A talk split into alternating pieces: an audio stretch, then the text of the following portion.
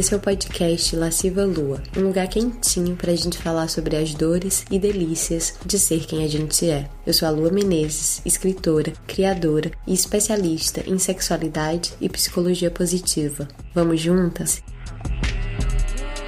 Eu me masturbo na frente do espelho. Entre as pernas, a fenda que é a origem do mundo. Me vejo molhada e quando gozo, vem um fogo queimando de baixo para cima. Abro os olhos porque quero me ver, e o que vejo é uma mulher com aura de labareda, de pernas abertas como a própria Pachamama, e o suco que escorre de mim é quente e viscoso. A carne dos lábios treme, a boca entreaberta, aspirando o hálito do mundo. Meu coração bate tão forte, no ritmo surdo do núcleo da terra. Tudo que vejo no espelho é tão lindo, que escorre um amor quente por mim mesma, e me pergunto como pude, um dia, duvidar da minha beleza. Essa aqui, eu sei e sinto agora, vem de dentro, tomada pela força da alegria que brota do ventre e preenche o corpo inteiro, vejo com clareza além do reflexo. Vejo a deusa que me habita, a deusa real, a deusa possível.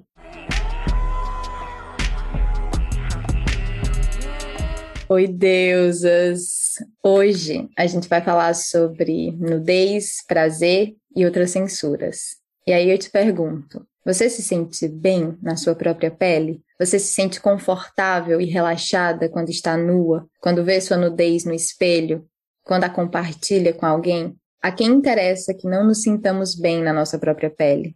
E afinal, nudez é empoderamento?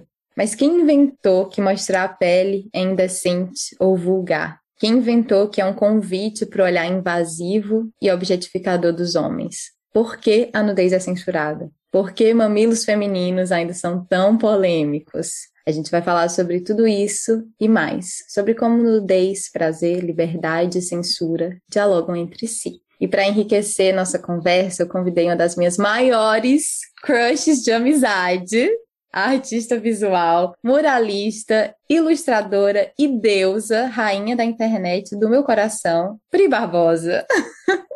Ah, primeiro que isso aqui não é um crush de amizade, porque já é uma amizade real. Ah, tá? era tudo que eu queria ouvir. Mas eu agradeço demais o convite. Estou muito contente de estar aqui, muito contente de ter a oportunidade de bater esse papo com você. Acho que a gente tem trabalhos que dialogam muito.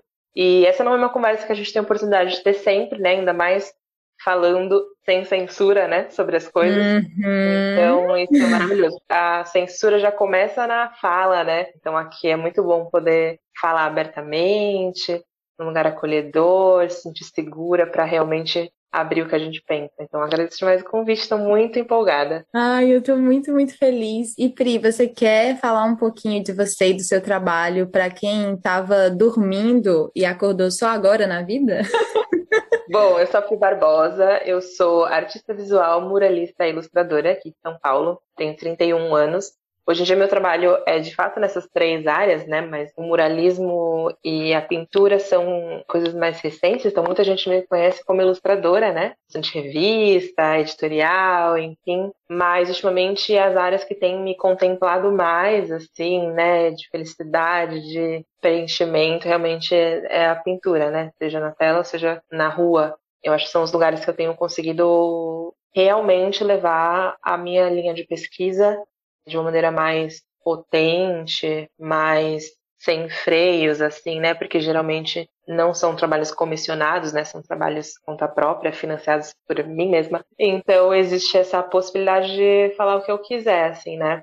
E a pesquisa do trabalho, ela tem se encaminhado mais, sempre foi um trabalho feminista, né? Mas tem se encaminhado mais para pesquisar a iconografia das mulheres revolucionárias hoje na América Latina, né? Então, quem são as mulheres revolucionárias hoje? Quais são as características delas? Existe uma cara de uma pessoa revolucionária? Todas nós podemos ser.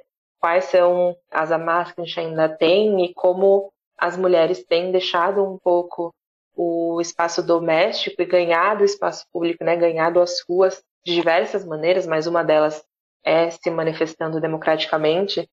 Então, essa conversa vai vai levando questões muito autobiográficas, até da minha família, da minha mãe, dessa postura do que, que a mulher que está no lar, a mulher que nutre as outras né, gerações, a mulher que cuida e onde esse cuidado está na revolução, né? Qual é o lugar do cuidado na revolução e a quem ele é sempre destinado, né? Cai no colo sempre de quem? Tudo isso que vai é, se condensando nessas pinturas, nesses murais. Que pergunta maravilhosa, onde está o cuidado na revolução? E Pri, na sua arte, nos seus trabalhos, a nudez é muito proeminente, né? Então, qual é a sua relação com a nudez? O que é que te interessa em retratar a nudez? Primeiro que eu fico pensando que mulheres que retratam mulheres, isso é uma coisa muito recente, né? A gente tem uhum. na história da arte muitos artistas homens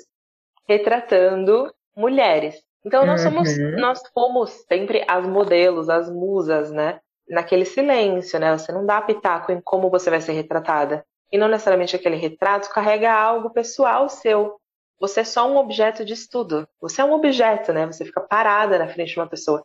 Não estou fazendo um retrato de alguém que eu quero mostrar personalidade, eu quero mostrar algo pessoal, né? Daquele ser na minha frente. Não, é, é só um corpo. É só um objeto, né? Então, colocar esse corpo como um objeto, para mim, é um, uma coisa assim, hoje em dia, muito absurda, né? Que ainda acontece. A gente ainda tem uhum. muitos homens retratando mulheres dessa maneira, super aceita, inclusive, né? Então, uhum. acho que eu parte... me lembro. Desculpa te interromper, é porque eu me lembro Imagina. daquela exposição bem eu ia dizer já clássica, mas não clássica, porque é recente, recente assim, dos últimos tempos da Guerrilla Girls, que elas Sim. abrem, né, com aquele dado de que 5% dos artistas da seção de arte moderna uhum. do Met Museum em Nova York são mulheres, só 5%, 5%, enquanto 85% dos nus são mulheres Sim. retratadas. Então, Elas cadê? É uma mulher precisa estar nua para estar dentro de um museu, de um espaço Exato. de arte, né? Exato. Mas aí o que eu acho interessante, assim, e, e para onde leva a minha pesquisa, é que as mulheres também podem estar nuas no espaço de arte, mas esse olhar é diferente, é um corpo presente, é um ser presente. Uhum. O corpo faz parte disso. Eu não acho que a gente, para reivindicar outros espaços, tem que se esconder, que é o que acaba, acaba acontecendo muito, é o que exigem muito da gente, né? Que para que a gente cresça, a gente ainda se diminua.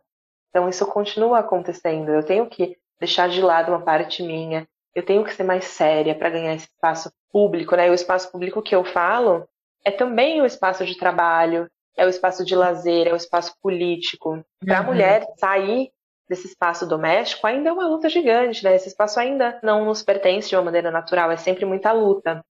Uhum. Então, eu acho que a nudez no meu trabalho, ela vem primeiro com essa referência, porque eu uso muitas poses da pintura clássica, e aí essas poses eu vou pintar essas mulheres, essas poses de pintura clássica, mas eu vou pintar elas geralmente com elementos de luta, de movimentos de luta aqui da América Latina.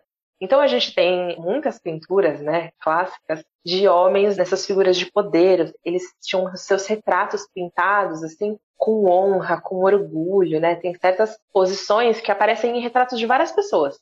É sempre a mesma uhum. posição. Então eu pego essas posições e coloco as mulheres. Então. Maravilhosa. Só que eu coloco elas nuas ainda, né? Uhum.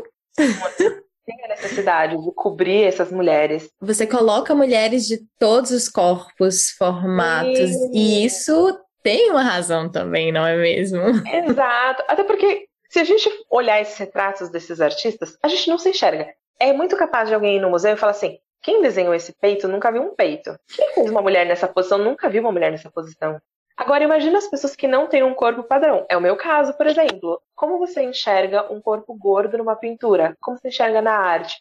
Como você se enxerga sendo retratado de uma maneira poética? Corpos não brancos, corpos gordos, corpos deficientes, enfim, diversos corpos que não são contemplados, né, por esse olhar poético. Então, uhum. isso para mim também é bastante importante e a nudez para mim é engraçado, né, porque eu estudo a nudez, mas eu não considero objeto de estudo, porque não existe esse distanciamento, eu não olho com distância. Porque para toda nudez que eu olho, seja de uma modelo, eu ainda olho para mim, sempre vai ter uma parte do meu corpo de referência de uma pintura. Então, eu posso pedir para uma modelo fazer uma pose tal, mas eu sempre vou consultar no meu corpo também como isso funciona, como isso funcionaria num corpo de proporções diferentes. Então, para mim é, é muito natural mesmo estar nua e aparecer nua nos trabalhos. Uma vez uma artista me perguntou: Mas se você vai vender essa pintura, você não se sente desconfortável de ser você nua? Aí eu falei: Mas eu não considero isso um autorretrato. Hum. Considero um retrato. Eu não considero um uhum. autorretrato. Então, pode ser parecido comigo, eu não tenho problema com isso. Mas não é a grande necessidade de me ver ali, sabe? Não é esse o processo mais. Pode ser que um dia tenha sido, mas hoje em dia não.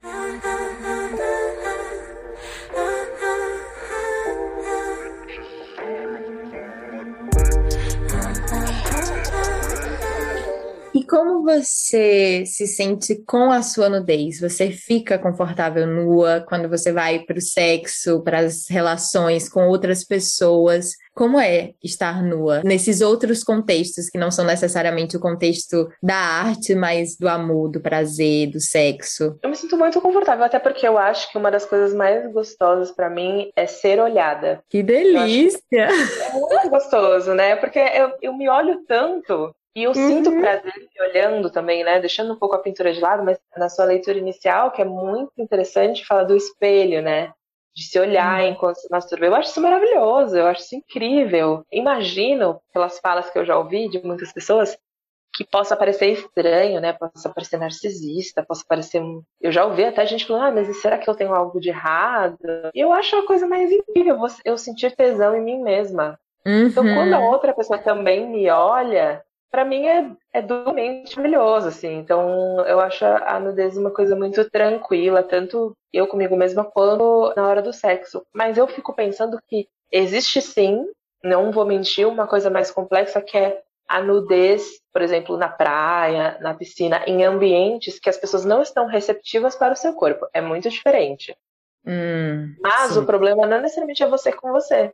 O problema é que você está sendo colocado numa situação desconfortável mesmo. Então, o desconforto vai existir, é natural, porque um, existe um olhar que te deixa desconfortável. Claro que a gente aprende a ficar mais confortável com isso e meio que ignorar e tal, mas eu não acho que seja tão tranquilo assim quanto sou eu comigo ou com pessoas que estão de fato interessadas em olhar meu corpo. Sim, e isso que você falou, o medo de ser narcisista, né? Eu acho que a gente tem um desentendimento do conceito de narcisismo. Porque ao mesmo tempo que a gente é uma sociedade mega individualista, a gente tem todos esses temores sobre não poder se sentir se achar, sabe? No Nordeste a gente fala quando a pessoa tá se sentindo, é uma coisinha gostosa, tipo, ah, eu tô me sentindo.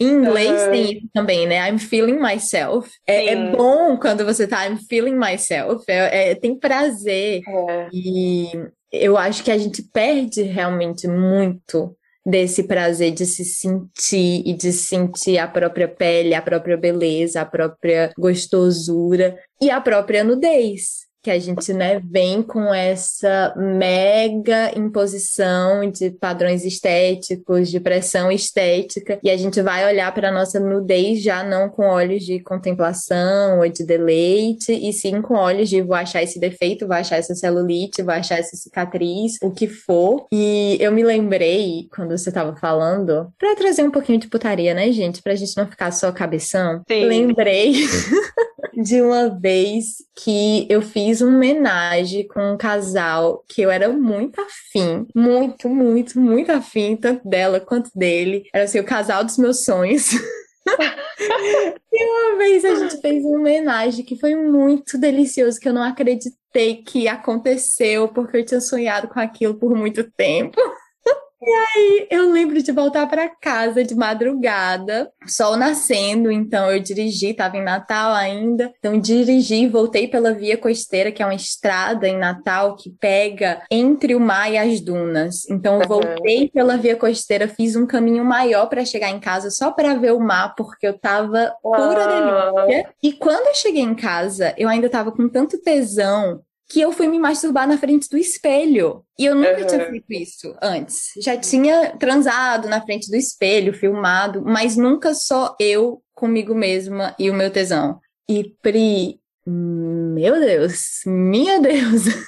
Então, foi incrível, foi incrível tão incrível quanto o homenagem é do sonho. O sexo continua, né? Com o próprio corpo, ele continua. Todo esse processo, né? De apreciação da paisagem, tudo isso também é muito sexual. Então, eu acho que tudo isso combinado, para mim, é a perfeição, assim. Tanto que eu acho que esse processo, por exemplo, eu amo quando assim, ah, meu companheiro, a gente vai sair, eu vou me arrumar, e essa coisa de estar com tesão fora, assim, sabe? Enquanto você tá jantando, enquanto você tá num bar, enquanto você tá não sei o quê, a pessoa tá te olhando, ela tá te comendo com os olhos. Uhum. Essa pessoa comer com os olhos é perfeita, assim, porque é isso.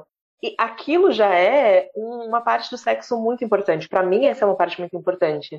Que antecede Sim. um momento que finalmente você vai poder estar tá, né, só com a pessoa e fazer o que você quiser, mas assim, essa quase que uma cobiça, assim, sabe? Eu acho isso extremamente importante num é relacionamento. O desejo, né? Lado, assim. Exato. É realmente é a palavra desejo, né? Eu quero Exato. aquilo, eu anseio por aquilo sabe que isso tem tudo a ver com o que a Esther Perel fala, que é uma psicoterapeuta que eu sempre falo, porque eu amo, ela é minha, minha inspiração profissional, que ela trabalha com casais há, sei lá, 30 anos. E ela fez uma extensa pesquisa com casais ao redor de todo mundo, que a mulher fala nove línguas.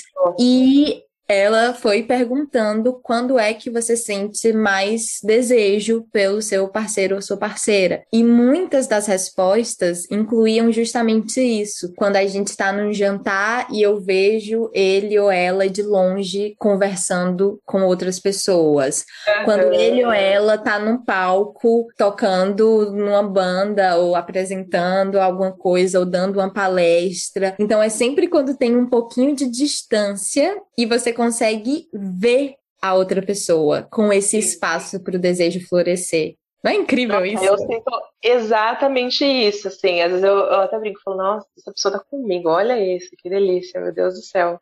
Sim. Eu acho isso muito, muito interessante, assim, porque aí você consegue ter uma distância, né? E avaliar, assim, porque você vai redescobrindo a pessoa, parece, né? Hum. Ela não é só aquela pessoa que tá sempre perto de você e tal. Você olha ela de longe e você vê todos os aspectos que uma pessoa que vê ela, por exemplo, à primeira vista pode estar tá vendo, né? Sim. E eu acho que. Desacostuma o olhar, né? E, e, se a gente for pensar, o meu trabalho é isso, né? É, é, olhar. Muito mais do que pintar, é olhar. E quando eu falo para as pessoas aprender a desenhar, aprender a pintar, é muito aprender a olhar. O corpo tem isso, né? E acho que quando a gente fala de sexo, o se deixar ser olhado é uma dificuldade para muita gente, né? Hum. Se deixar ser olhado. Eu acho que para mim é a coisa que mais me excita, assim, é deixar ser olhar. Tanto que, assim, para mim a perfeição é quando uma pessoa fala assim: não, primeiro eu quero te olhar, e depois eu vou encostar em você. Primeiro eu quero te olhar. Ai, que delícia! Se a pessoa quiser só olhar me masturbando, brincando com alguma coisa, tá, nossa, já, assim, ó, já ganhou muitos pontos, assim, sabe? Porque eu Isso também ser... quero olhar. Ah, isso pode ser muito erótico, né? E o quanto a vergonha é realmente um impedimento para esse prazer. E quando a gente fala de nudez, eu sempre falo isso nos meus cursos. Olha só, se a gente voltar na própria mitologia cristã e pegar Adão e Eva, quando eles têm consciência da nudez, o que eles sentem é vergonha. É. Então, na mitologia, com a qual a gente foi educada, né, ideologicamente, religiosamente, já tem uma associação direta entre nudez e vergonha, como se a nudez fosse vergonhosa, como se você tivesse que ficar com vergonha ao ficar pelada. O tanto de gente que sonha que tá pelada em algum lugar e isso é o pior pesadelo. Sim. E o quão diferente seria se a história fosse eles se perceberam nus e eles viram beleza, eles sentiram eles beleza, ou eles amaram, ou tesão, ou eles sentiram é. desejo. O quanto a narrativa diferente poderia fazer com que o nosso sentimento em relação à nossa própria nudez fosse diferente também, né? Sim, até porque eu acho que, embora olhar para um corpo seja uma coisa que, na minha vida pessoal, seja um, uma coisa que me dê tesão, eu não olho para um corpo sempre dessa maneira. Claro. Essa é uma, é uma coisa importante até para desmistificar. Se toda vez que você vê uma pessoa, só porque você gosta de ver uma pessoa sem roupa, toda vez que você vê uma pessoa sem roupa, você sente tesão e tal. Isso não é verdade. Até porque eu não uhum. acho que o corpo é só sexo. Eu e eu não acho que a nudez é sexual. Exato, não acho que é só isso, assim, eu acho que ela tem esse potencial, mas eu vejo muita poesia também, assim. E é isso, ser uma pessoa que tem uma visão poética das coisas não significa que eu seja uma pessoa que não tem uma visão de putaria das coisas. Pelo contrário, eu acho que elas andam juntas. Eu acho que quanto mais eu tenho potencial pra ser poético, mais eu tenho potencial pra putaria. Eu acho que é justamente isso, assim. Porque, eu tô 100% porque tudo é interessante. Tudo é interessante, tudo é motivo para investigação, assim.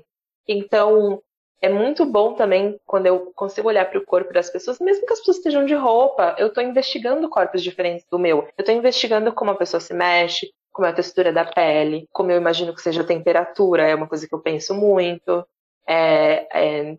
Ah, tem várias questões, assim, a coloração, como ela muda em diferentes partes do mesmo corpo. Então, tudo isso é uma maneira muito. Às vezes é muito direta, sim, é, e até fria, mas na maior parte dos momentos é muito poética, assim. Uhum. Eu olho para aquele corpo e eu já crio coisas na minha cabeça. Então uhum. o tempo todo é uma grande investigação, assim.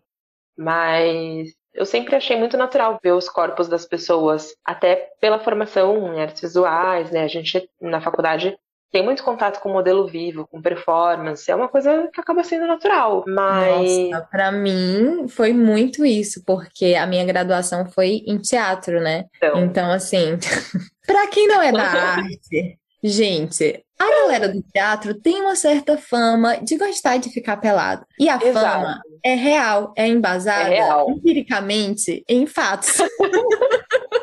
Eu confirmo. Eu confirmo. Eu lembro que, tipo, um dos meus primeiros trabalhos na faculdade foi uma performance que eu fiz, que eu ficava pelada. E era assim, eu ficava toda vestida, eu tinha várias camadas de roupa, isso primeiro semestre, várias camadas de roupa. E aí eu chegava no centro, pedia, né, tinha uma luz, era uma luz azul, ficava no centro, num círculo, e eu dizia para as pessoas: descubra. Eu só falava isso, descubra. E todo mundo ficou lá tenso, parado. E o professor que entendeu fez: gente, descubram! e aí as pessoas vieram, né, timidamente, aí tiravam uma camada de roupa e outra camada. E por baixo eu tava com o meu corpo todo escrito. Então eu tinha escrito na minha pele poemas e poesias e frases. Então, por exemplo, na minha bunda tinha um poema do Drummond sobre a bunda. Uhum. Ah, o Drummond tem uma série de poemas eróticos e esse foi um dos meus primeiros trabalhos da faculdade. E, de fato, o teatro me ajudou muito a ficar mais confortável com a minha nudez, porque na verdade eu tinha muita noia, né? Eu já contei várias vezes, mas enfim, a minha noia com os meus pés que nasceram tortos, que era uma noia que subia dos pés para o resto do corpo. E olha que eu sou uma mulher padrão, magra, branca, mas eu não via isso, me sentia torta toda torta, toda errada, toda imperfeita. E o teatro, ao me convidar a expor a nudez, não sei, deu uma relaxada nisso. Sim. Uma relaxada mesmo, de tipo, gente, é isso. E não é sexual. É sexual se está num contexto sexual. Mas a nudez é só nudez. É o estado é. mais natural do nosso corpo. É como a gente nasce e é como a gente morre também. Sim, ah, eu acho uma delícia isso, porque a gente tende a ver muitos corpos nus em determinados contextos. E aí eles são aceitos. Mas em outros eles são condenáveis. Uhum. E eu acho que o condenável também vai invadir a nossa relação com a gente mesma, né? E para homens também, né? Isso não só com mulheres, né? Mas é sempre condenável se olhar demais, se investigar demais. Inclusive condenável se gostar demais, né? É Sim. É sempre mal visto. Se eu, se eu falar, não, eu, eu me amo, eu gosto de mim. E não só do corpo, né? Mas uma, uma postura positiva com relação a quem eu sou. Eu amo quem eu sou, eu gosto muito de quem eu sou. Eu acho que eu ainda vou melhorar muito. Acho que ainda tem espaço para melhorar muito. Mas eu amo muito quem eu sou. E isso é muito mal visto, né, por muitas pessoas, porque a gente. Principalmente é... mulheres é, com essa atitude. Né? Mulheres. Né?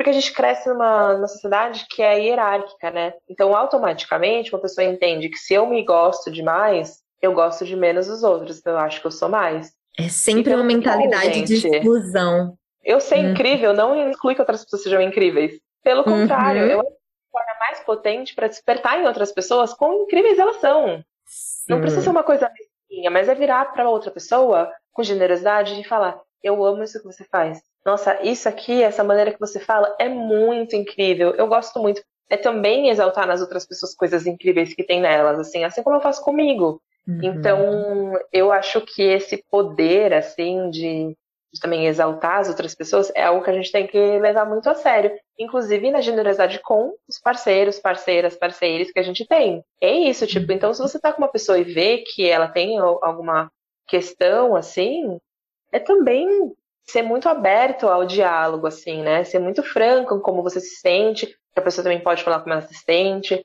mas eu acho que precisa ser um ambiente seguro, né, para muitas pessoas ainda, né?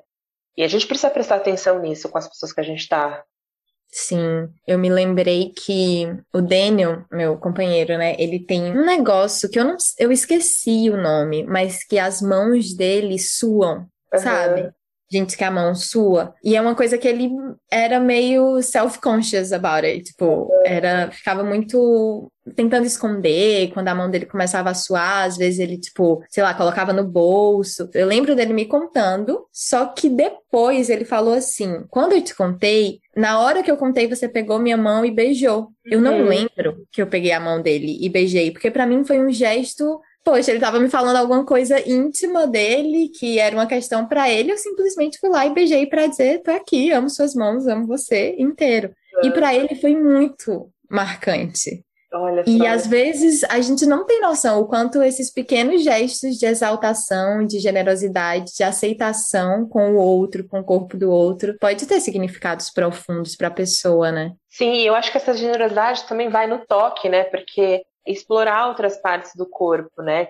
Que não necessariamente pensar ai, quais são as zonas erógenas, mas todas, assim, né? Eu acho que todas têm essa capacidade de despertar, né? O prazer e o tesão, enfim. Tem partes, inclusive, que as pessoas nem imaginam. Tipo, por exemplo, eu amo, tipo, assim, na mão, meio dos dedos, assim, é um negócio que me, me dá muito tesão, assim, tipo, de andar de mão dada, assim, ó, e sentir, assim, os dedos, essas partezinhas de dentro. Eu amo, é um negócio que eu acho fenomenal. Eu falo, Gente, o povo fica com esse papo de só zonas erógenas, não sabe o que estão perdendo.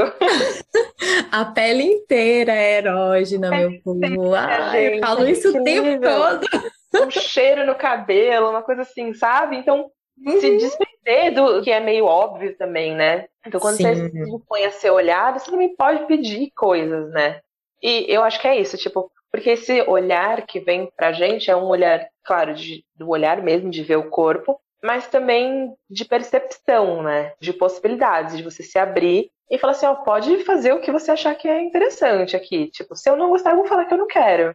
Mas sinta a abertura para ir explorando as coisas, né? Porque senão fica tudo muito enrijecido também, né? Uhum. Sempre explorar o que já é meio óbvio. Eu não vejo muito, muito sentido nisso, assim, né? E acho que esse é uma, um ganho que o pessoal das artes acaba tendo, né? Eu tenho experiência é, com dança contemporânea, e na dança contemporânea é isso, né? Tem o toque, tem encostar, tem essa distribuição de peso, né? Que, que contato, improvisação. Contato e improvisação, gente. Tipo, eu já fiz contato e improvisação pelada. Então, olha que delícia! Só para explicar, quem não sabe o que é contato e improvisação, é uma técnica de dança que o nome diz tudo, é contato Sim. e improvisação. Então, basicamente, você dança sempre em contato com uma outra pessoa e você usa o seu peso e o peso da outra pessoa para ir improvisando os movimentos e dançando. É isso, então, só para explicar. É isso, você dança junto, basicamente, assim. Isso de dançar junto é um exercício de você perceber a intenção do outro também, né? Às vezes você conduz, às vezes você é conduzido, mas você vai percebendo que esse jogo de poder ele vai oscilando, não é sempre uma pessoa no poder. Então, uma hora você é generoso novamente, usa essa palavra, é generoso de ceder o poder para uma pessoa, ou você é a pessoa que está no poder. E eu acho isso incrível, né? Eu também, como mulher bi, acho que é uma coisa que você acaba tendo, né? Quando você tem relações com diferentes gêneros, você acaba aprendendo isso, assim, também, que é uma coisa que não precisaria estar presente só em relações bi ou homoafetivas, elas poderiam estar nas relações heterossexuais também, sem menor questão, né? Uhum. E eu acho que as artes acabam. Eu acho que se a gente for pensar, o resumo é que tesão é poético, putaria é poética e poesia é putaria, em algum sentido, assim, sabe? Porque essa abertura aos diferentes sentidos, assim, né? E eu, que sou uma pessoa extremamente visual, para mim é isso, filmar, fotografar, são coisas que são muito interessantes também, assim. Eu gosto de ver depois. Uhum. Eu gosto de reviver, assim, as coisas, de olhar, assim, porque aí eu acho muito legal você vê ângulos que você nunca vê. E aí, quando você repete aquilo, você já sabe o que tá do outro lado. E aí fica na sua mente, assim, ó. Então, enquanto uhum. você tá lá, você tá com o ângulo que você tá vendo e com aquele ângulo que você já viu numa filmagem, por exemplo. Perfeita! Isso, Isso é, é perfeito. muito legal. Isso é muito legal. Você falou do olhar que você gosta de reviver, e eu tenho uma coisa da escrita, porque eu escrevo e foi assim que eu comecei Olha. a escrever literatura erótica, na verdade, era nos meus diários, porque quando eu transava era muito gostoso, eu tinha muita vontade de escrever para sentir aquilo de novo, para uhum. sentir duas vezes. e quando eu leio, eu Nossa. sinto a terceira, a quarta, a quinta vez. Por mim, eu, eu faria filmes, assim. Eu, eu adoro filmar, adoro editar. É uma coisa que eu gosto muito de fazer. Não no sexo, né? Mas, tipo, na vida eu gosto muito de fazer isso. Então eu super faria, porque de vez em quando a gente assiste um filme que te transporta para uma emoção, né? Então, uhum. Então eu penso, nossa, que delícia seria transformar isso aqui numa imagem que pode ser passada para as pessoas, assim. Nossa, eu acho isso muito gostoso.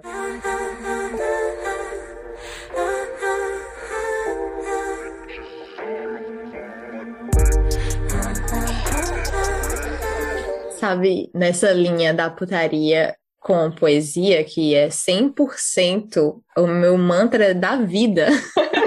Vou falar uma putaria pesada. Não, não é pesada, mas é bonita. Eu lembro que uma vez a gente viajou e pra gente, eu e meu companheiro, a gente tá numa relação estável e longa, então pra gente viajar é uma das coisas que mais reacendem o tesão, assim, mudar de cenário e ir para lugares bonitos. Eu sinto que esse olhar para mim é muito importante. Quando eu saio e vou para um lugar bonito, eu fico muito mais tesuda com a vida. Sim, eu também. Né? E aí eu lembro que a gente viajou e aí a gente transou num lugar lindo, um, hotelzinho que era tipo uma cabana linda no meio do mato, tudo lindo. A gente transou e aí eu gozei, ele gozou e ele ficou lá deitadinho e eu, gente, ainda tô com tesão.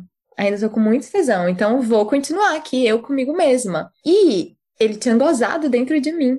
Então eu uhum. me imaginei com ali as pernas abertas, virada para ele. Eu uhum. sabia que tinha ali. Ai, gente, eu vou falar, foda-se. Porra escorrendo da minha buceta.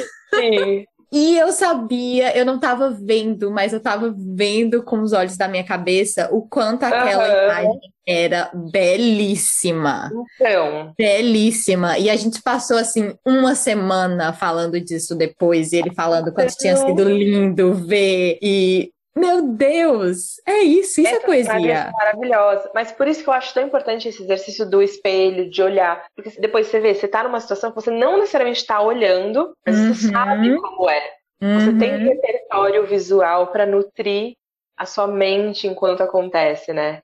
E isso é muito legal, porque não é idealizado, assim, você sabe como é. Você não precisa inventar uma imagem, porque a gente tende a inventar imagens que são muito polidas, né? Sim. Muito imitadas da pornografia também, né? Para elas caberem naquilo que a gente aceita como normal, como natural. Então, quando você uhum. olha a mesma imagem, às vezes você olha e faz assim: nossa, não é muito bem como eu imaginei que seria. Na minha idealização de beleza, isso não estava aqui, entendeu? Mas agora que eu vi como é, eu gostei. e se não gostar, pode treinar os olhos para começar a gostar. Porque realmente são muitos tabus, né? Então, a princípio, você pode olhar para algo e, e, sentir coisas negativas, vergonha, estranhamento, repulsa às vezes, mas isso também é o trabalho de ir desconstruindo para começar a ver a beleza disso. Né? Ai, com certeza. Eu acho que esse, esse treinamento do olhar é, é para tudo, assim, né? E falando mais especificamente de coisas eróticas, assim, é esse olhar que extrapola o corpo, né? Que nem você mencionou na paisagem, né? Ele extrapola o seu e o corpo do outro. Ele vai para o mundo. É tesão em coisas, assim, né? E eu acho que é bom dar esse nome, né, de tesão para as coisas. Eu acho importante. Eu, por exemplo, um momento assim que eu sinto muito tesão é quando eu tô pintando na rua. Para mim é um grande uhum. momento de tesão, assim, tipo, fisicamente. É muito, é muito doido explicar, assim, né? Porque uhum. eu não sei se, se é possível transmitir, assim, como é para mim, mas quando eu penso que eu estou indo pintar, né? Tipo, lá fora, pintar na cidade, eu já sinto tesão. Então eu vou nessa preparação, assim, sabe? E é muito doido, porque o meu companheiro, ele faz assistência, né, nos murais para mim. Isso, assim, uma não tá ligada à outra, porque já acontecia antes, assim. Mas é aquela uhum. coisa, né? Potencializa. Você fala assim, meu Deus, eu tô pintando o dia inteiro do lado dessa pessoa. Eu fico com tesão de pintar, eu fico com tesão de olhar aquela pessoa pintando também. Eu sei que a pessoa fica com tesão de me ver pintar, então, tipo assim, é um combo. E não necessariamente ai, toda tesão precisa culminar numa relação sexual, porque parece que existe, é, de novo, essa hierarquia, né? Tipo, a, a relação sexual vai ser o ápice. E às vezes o ápice foi aquele. Sim. Foi aquele Sim. momento, porque é muito potente, né? Sim. Sim, isso é muito incrível, porque às vezes a gente é muito. A gente fica muito, muito focada na meta, no objetivo, no final, e é clichê, é ai, sabe, tá meio batido, mas é isso mesmo, é sobre é. aproveitar o caminho, aproveitar o meio da jornada. E aí, sobre esse negócio de ficar comendo com os olhos, eu sinto que tem um ponto que a gente precisa falar aqui. A gente está falando aqui de contextos consensuais, a gente está falando desse desejo num lugar, num espaço em que você tá querendo a outra pessoa e a outra pessoa te quer. Mas a gente enfrenta o outro lado da coisa, né? Que como a nudez é um mega tabu e como a gente vive ainda numa sociedade extremamente machista, misógina, muitas vezes esse olhar que vem para o nosso corpo, vestido ou pouco vestido, é um olhar invasivo, objetificador. E esse outro comer com os olhos não é disso que a gente está falando. Não é bem-vindo, nem um Não é bem-vindo. Pelo contrário, eu acho que o consenso tem que existir também nesse olhar, né? De permitir que alguém, que alguém te olhe. Não só que, que alguém faça, que alguém mexa em você, mas permitir que alguém te olhe também. Se não existe receptividade para ser olhado, não olhe. Uhum. É isso, assim, não olhe, tipo, não olhe dessa maneira, né? De comer com os olhos. Olhar, você vai olhar, né? Porque tá ali na sua frente. Mas assim, a intenção desse olhar é, é muito, muito perceptível, né? Tipo, a gente vê pessoas. E aí a gente vê o quanto o olhar é potente. Porque a gente é consegue é sentir potente. quando é invasivo.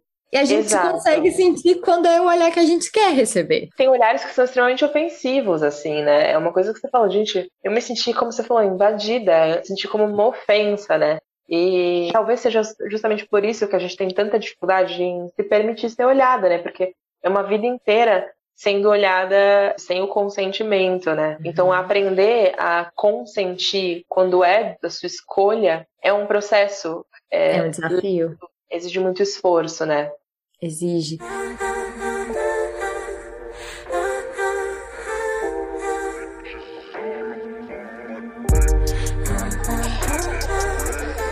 E sabe que uma outra discussão assim sobre nudez é o quanto tem gente que realmente acha que a nudez pode ser danosa psicologicamente, o que eu acho que é uma visão super colonial e eurocêntrica, porque eu já vi, por exemplo, várias discussões sobre ai, a criança pequena pode ver os pais nus. E eu vejo o quanto na própria pergunta já vem todo um paradigma colonial e eurocêntrico, porque a gente tem diversas sociedades ao longo da história em que a nudez é apenas natural Exato. e comum, e essa pergunta não se faz. É. Então, olha como tá na nossa cabeça de que a nudez é de alguma forma ruim ou negativa. Não é uma loucura isso? É, e a nudez na nossa, nessa nossa cultura se torna ruim e negativa por causa de todas as violências que existem contra o nosso corpo. É por causa dessas violências. É porque a gente sabe o que essas violências causam. E não uhum. existe espaço para discernir em que momento é uma violência ou não. Então tudo se torna potencialmente violento, porque é esse mundo que a gente vive, né? Tudo é Sim. potencialmente violento, por isso a gente tem tanto medo. Porque não tem como você abaixar a guarda, né? Não existe essa possibilidade aqui. Até o que eu falei no começo, né? Desses diferentes ambientes que você se sente segura. Uhum. Os ambientes que eu mencionei que eu me sinto mais segura sou eu comigo mesma e eu com as parceiras, parceiros, enfim. E aí eu me sinto segura. Mas se me joga no espaço público, se me joga num ambiente em que eu não tenho a familiaridade, muda. E aí, isso não quer dizer que eu não seja uma pessoa segura de mim, isso não quer dizer que eu não tenho autoestima, quer dizer que eu tenho medo. Eu tenho medo do que pode vir do mundo externo. Eu tenho medo porque esse mundo proporciona coisas que dão medo mesmo, né? E é reivindicar a mudança. Uhum. E, e, pensar como a gente pode fazer com que essa mudança exista, assim, né? Como é que a gente pode criar ambientes em que a gente seja livre de fato, né? Em que a gente possa caminhar tranquilamente. Sim, sem é uma grande raridade, né? Uhum. Sem ser invadida, é uma grande raridade, né? Mas hoje em dia a gente não anda, por exemplo, eu tenho muito peito. Não é qualquer blusa que eu saio na rua, mesmo se eu estiver acompanhada, eu não saio. Não tem como, assim, porque eu vou me sentir mal, porque no final das contas é isso que acontece. Posso estar me achando linda, mas eu vou me sentir mal, porque vai ter algum olhar que vai fazer eu me sentir mal. E não necessariamente é um olhar que me ache feia. Uhum. Essa é a grande uhum. questão. É um olhar que me deseje, mas é isso que vai me fazer eu me sentir mal. Porque esse, esse desejo é banhado de violência, né? Isso. Ai, que duro, mas acho que você falou tudo.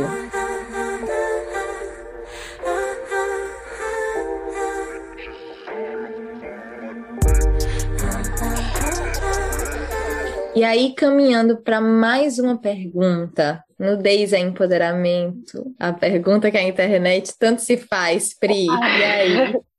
Joguei para tu. Ai, olha, eu acho o empoderamento uma das palavras mais complexas que a gente tem no vocabulário, assim, quando você é uma, uma, uma mulher feminista, eu acho uma das mais complexas.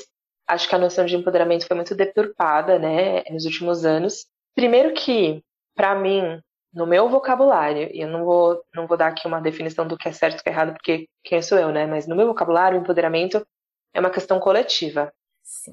O empoderamento ele tem várias frentes, ele não, é, não vem de uma coisa só. Então, o empoderamento tem um fator psicológico, o empoderamento tem um fator financeiro. Todos esses fatores, na verdade, vão acabar sendo fatores coletivos, né? Que a uhum. gente não consegue alcançar nada disso sozinha. Então eu acho complexo quando a gente fala de, do nu como empoderamento, porque parte de uma coisa muito individual. Então só ele não tem a possibilidade de empoderar ninguém.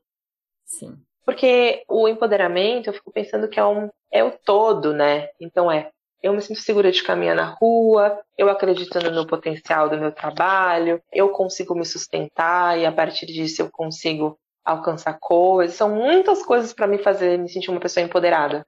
E que essa é uma perspectiva bem do que a Joyce Bert coloca no livro Exatamente. Empoderamento, né? Que é, é um bom é um bom livro para quem tiver interessada em mais fundo. É um livro super pequenininho, mas que vai mais por esse lado mesmo, assim. É possível você se empoderar sozinha, não é, né?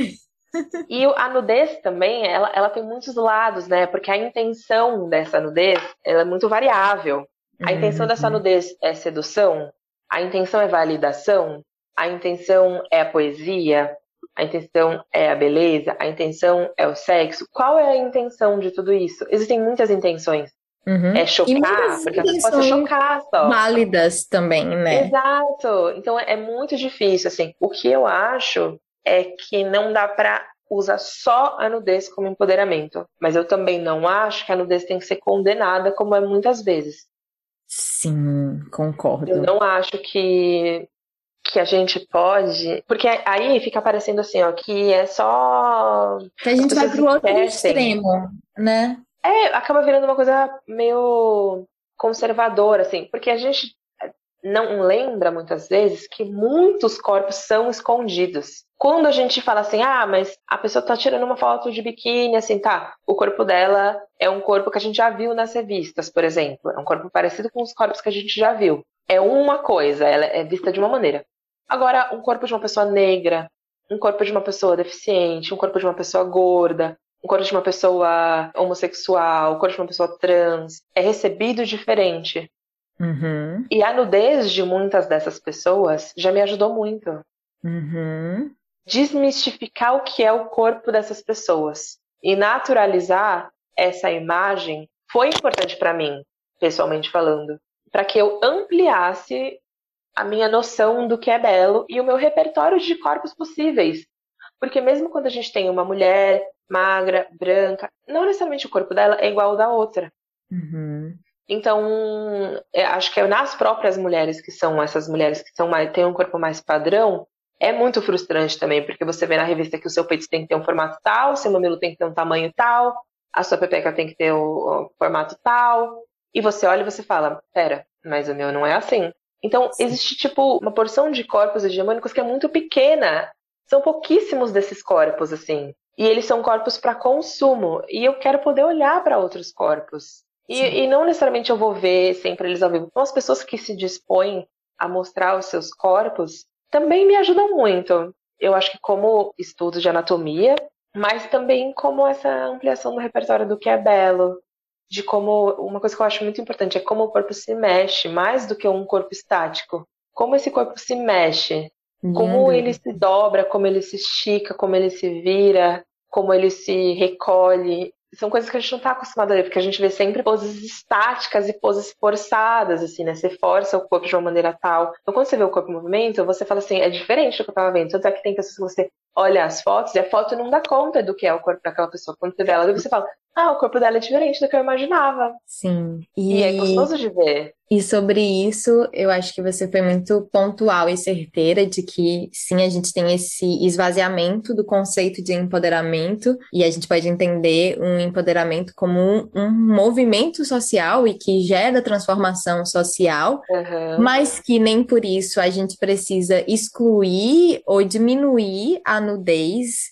porque a gente vai para uma posição conservadora e às vezes eu sinto que isso exclui, por exemplo, a experiência de algumas mulheres, principalmente essas mulheres que não se encaixam no padrão, para quem colocar um biquíni ou postar uma foto de biquíni é algo libertador dentro da trajetória individual dessa mulher, que é algo forte para ela e até para mim que sou padrão eu tenho essa coisa com os meus pés. Então, se alguns anos atrás alguém me dissesse que eu ia postar uma foto dos meus pés, uhum. que são meio esquisitos, que tem cicatriz, que tem joanete, que tem um formato muito diferente, eu acho, né, na minha cabeça, de pés eu normais, falar. muitas aspas nesses normais. Mas se alguém me dissesse anos atrás que eu ia postar a foto dos meus pés para milhares de pessoas verem no Instagram, eu, que até os meus 16 anos eu não usava nem chinela, eu não usava Sim.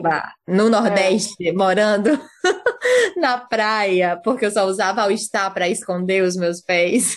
Cara, para mim é muito é muito significativo. Significa muita coisa mostrar os meus pés desnudos no Instagram. Eu acho que significa muito para outras pessoas também. Para mim tem muito isso, assim. Às vezes eu posto porque eu vi que eu, ach... eu achei bonito meu corpo, eu posto. Só por isso, eu achei bonito. Uhum. Que eu vi. Sim. Não é para um grande discurso. Mas isso eu é sei válido. também que vai ser um grande discurso, porque vai chegar em pessoas que vão falar: caramba, como foi importante para mim ver você postar naturalmente uma foto. Ou como foi importante ver um corpo parecido com o meu numa roupa que eu jamais usaria, sabe? E nem tudo coisas, precisa assim, ser né? justificado né? também. A gente também não, não precisa não justificar precisa. porque eu quero postar uma foto do meu corpo assim ou assado. Sim. Porque senão a gente porque... entra numa outra fiscalização, né? Exato. Até porque, por exemplo, ah, eu sou uma artista conhecida, as pessoas reconhecem meu trabalho. Mas eu, eu sou uma pessoa ainda, eu tenho várias facetas. E eu ainda sou um ser sexual também. Então eu não, não tenho por que deixar de falar isso. A gente estava até conversando, né? Eu falei, ah, uhum. eu, eu conto as coisas, eu não sou uma pessoa que não conta. Não necessariamente eu vou expor fora de um contexto. Mas dentro do uhum. contexto eu não tenho o menor problema de falar, e é isso. Eu não preciso deixar de lado certas facetas para que eu seja mais respeitada em outras. Se é isso que as pessoas esperam, eu não sou a pessoa correta. Então, porque eu vou falar do que eu quiser na hora que eu quiser, assim, eu posso falar de putaria, eu posso falar de política, eu posso falar de essa semana mesmo eu postei um, um, trechinho de um poema daquele Instagram Mulheres que Escrevem, que de vez em quando elas postam trechinhos, assim, de poemas. E nesse poema falava de não precisar esconder os amores, esconder os afetos. Porque é uhum. é isso também. Eu sou uma mulher que Acho que meu trabalho é muito conhecido por defender mulheres, defender a causa das mulheres. Sim. E eu acho importante também mostrar o lado de uma mulher apaixonada, de uma mulher Sim. numa relação feliz, de uma mulher numa Sim. relação de cuidado, uma mulher que, que está sendo cuidada. Eu não acho que é uma coisa que faz eu me sentir vulnerável. Pelo contrário, eu acho que é uma coisa que faz eu me sentir mais potente, porque algumas pessoas, algumas mulheres, tiveram relações tão ruins que elas desacreditam que é possível ter uma relação boa. E não quer dizer que seja uma relação que vai durar para sempre, eu não me apego a isso. Mas hoje é uma relação muito boa, é uma relação que há, há alguns anos já é uma relação que me nutre. E é uma relação que quando eu senti a necessidade de mostrar para as pessoas, eu mostrei. Uhum. E com o meu jeito, com o cuidado que eu tenho, porque não é assim como você, né? Você escolheu uma vida que é uma vida pública, mas não necessariamente as pessoas que a gente se relaciona escolheram. Então é sempre sendo muito respeitosa com essas pessoas. Sim. Mas também mostrar isso, assim, eu sou uma mulher que continua tendo o meu poder, continua tendo a minha autonomia, continuo falando as coisas sem filtro, continuo podendo falar de putaria no podcast. E, e assim, não vai ser castrado de mim, não precisa ser castrado de mim numa relação. Então, uhum. não esconder também os afetos, porque às vezes parece mais fácil a gente se sentir, entre aspas, empoderada para falar de putaria do que se sentir empoderada para falar sobre amor. Sim. Quando olha. você é uma mulher nessa posição. E tem até no planner que eu, que eu lancei para 2022, cada dupla de página tem um questionamento. Às vezes é uma pergunta, às vezes é uma afirmação. E tem uma delas que é: você acha mais difícil expor as suas ideias ou o seu corpo?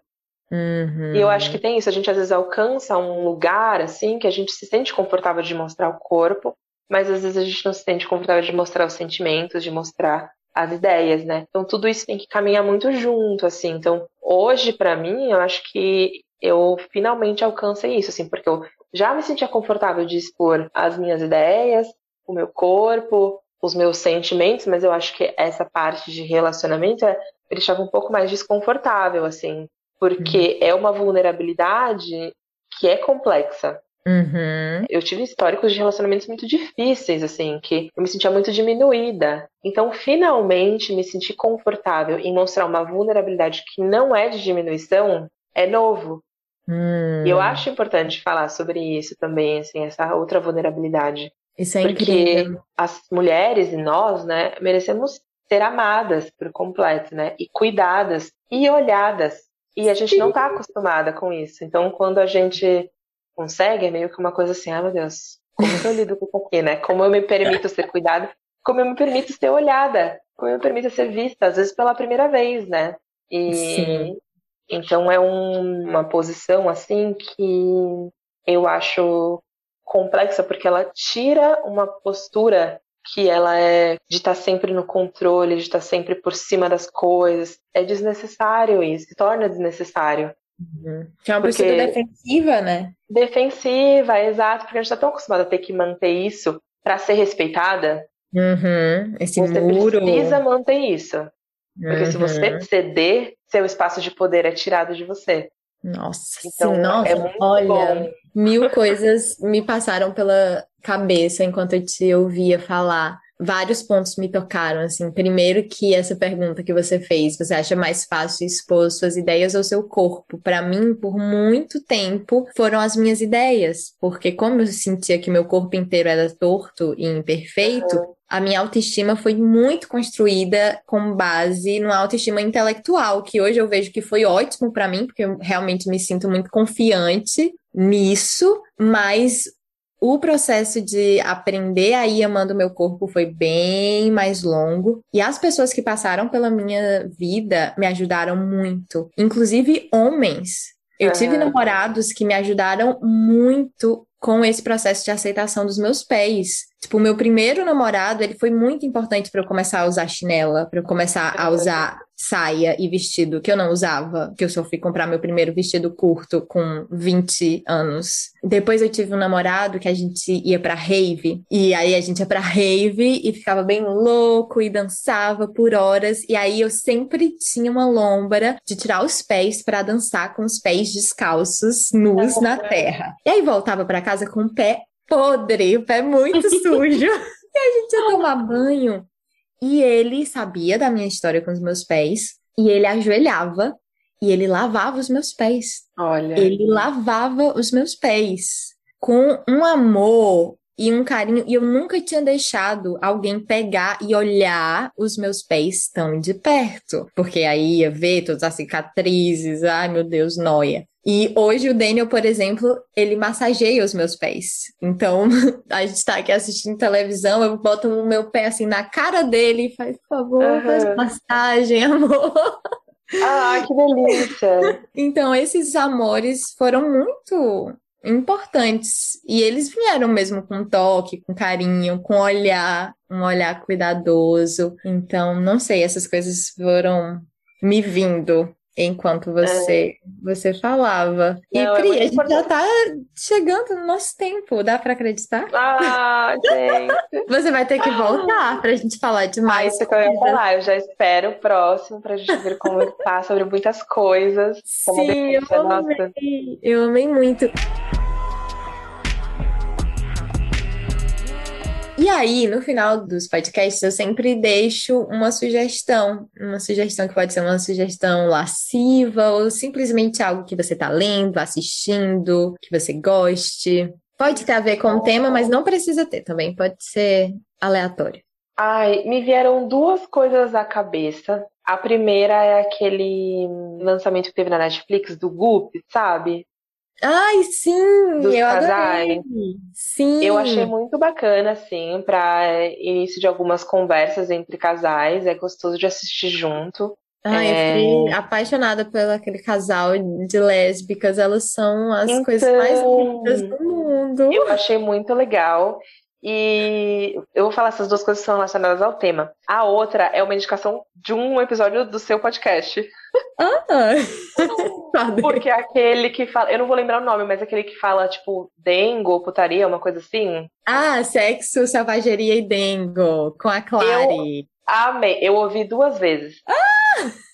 Porque eu amei. Ah, um primeiro que vocês duas juntas já é maravilhoso, né? Mas eu achei muito legal como comunicar isso, né? Porque eu acho que quando.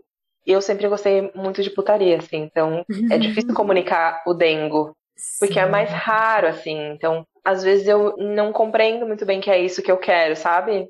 Então Sim. eu achei muito bom. Encontrei várias maneiras, assim, de não só de comunicar, mas de perceber quando eu quero, sabe? Achei uhum. fenomenal. Então, já que vocês estão aqui já no podcast, já aproveita e vai ver episódio, porque é muito bom. Ai, eu amo, eu amei muito esse episódio. Essa série da Goop é muito legal mesmo. Acho que em inglês é Sex, Love and Goop. Eu não sei Isso, como exatamente. É, que tá é esse, esse nome mesmo. E vou recomendar. Não tem nada a ver com o episódio, mas eu vou recomendar porque é o que eu tô lendo. Eu finalmente estou lendo a tetralogia napolitana da Helena Ferrante que começa Olha. com a amiga genial. E eu realmente era uma leitura que eu tava postergando porque eu sabia que eram quatro livros e eu tinha medo da minha vida parar. Não parou, mas de fato é uma das melhores coisas que eu já li na minha vida. Eu tô terminando o livro 3, e é muito foda, é muito foda. Que, sério, que livro foda, que série foda. Eu tô completamente apaixonada. É feio e é bonito ao mesmo tempo, é doloroso. É tão real, os personagens são tão reais que eu leio e fico assim, não acredito que essa não é uma história real, que essa, essa pessoa tá inventando essa escrita. É absurdo e ao mesmo tempo é um desnudamento. Pronto, consegui fazer o link. É um desnudamento da alma das personagens, assim, do que tem de mais feio, de mais inconfessável e ao mesmo tempo de mais vulnerável, de mais íntimo, de mais bonito. Então, minha gente, quem ainda não leu, só vai, porque é tudo, é tudo. Pri, muito, muito obrigada. Já te quero aqui de novo. Estou muito feliz com a consolidação desse crush de amizade que esse match deu certo. Sim, deu super certo. Eu espero aqui no Brasil pra gente poder, né, fechar essa amizade, assim, ó, assinar o contrato de amizade. Já tô e com a roupa de ir e um vinho na mão. Eu agradeço muito o convite da outra vez que a gente fez a live, né? Que já faz um tempão, né? Não parece que faz um tempão. Foi muito legal também, as conversas são sempre muito positivas. E Obrigada, obrigada a todo mundo. Ai, obrigada. E, gente, sigam, sigam a Pri, porque é um, um bálsamo abrir o Instagram e ver tudo que ela posta no meio de tantas coisas difíceis. Então, beijo, obrigada. Deusa, espero que você tenha gostado desse episódio. Para acompanhar mais conversas e conteúdos suculentos, basta assinar a minha newsletter através do site www.lascivalua.com. Se você quiser mais informações sobre os meus cursos e workshops deliciosos, você encontra tudo lá no site também. Não esquece, deusa, prazer é aprendizado. E se você ainda não me segue no Instagram, segue lá, arroba lascivalua com três As no final. Até o próximo! O podcast Lasciva Lua é uma criação de Lua Menezes, edição de Domênica Mendes, trechos de música de Luísa e os Alquimistas, produção de Giovana Dias, Sandrine Miller e Laura Fernandes. As artes gráficas são de Deia Guandalini.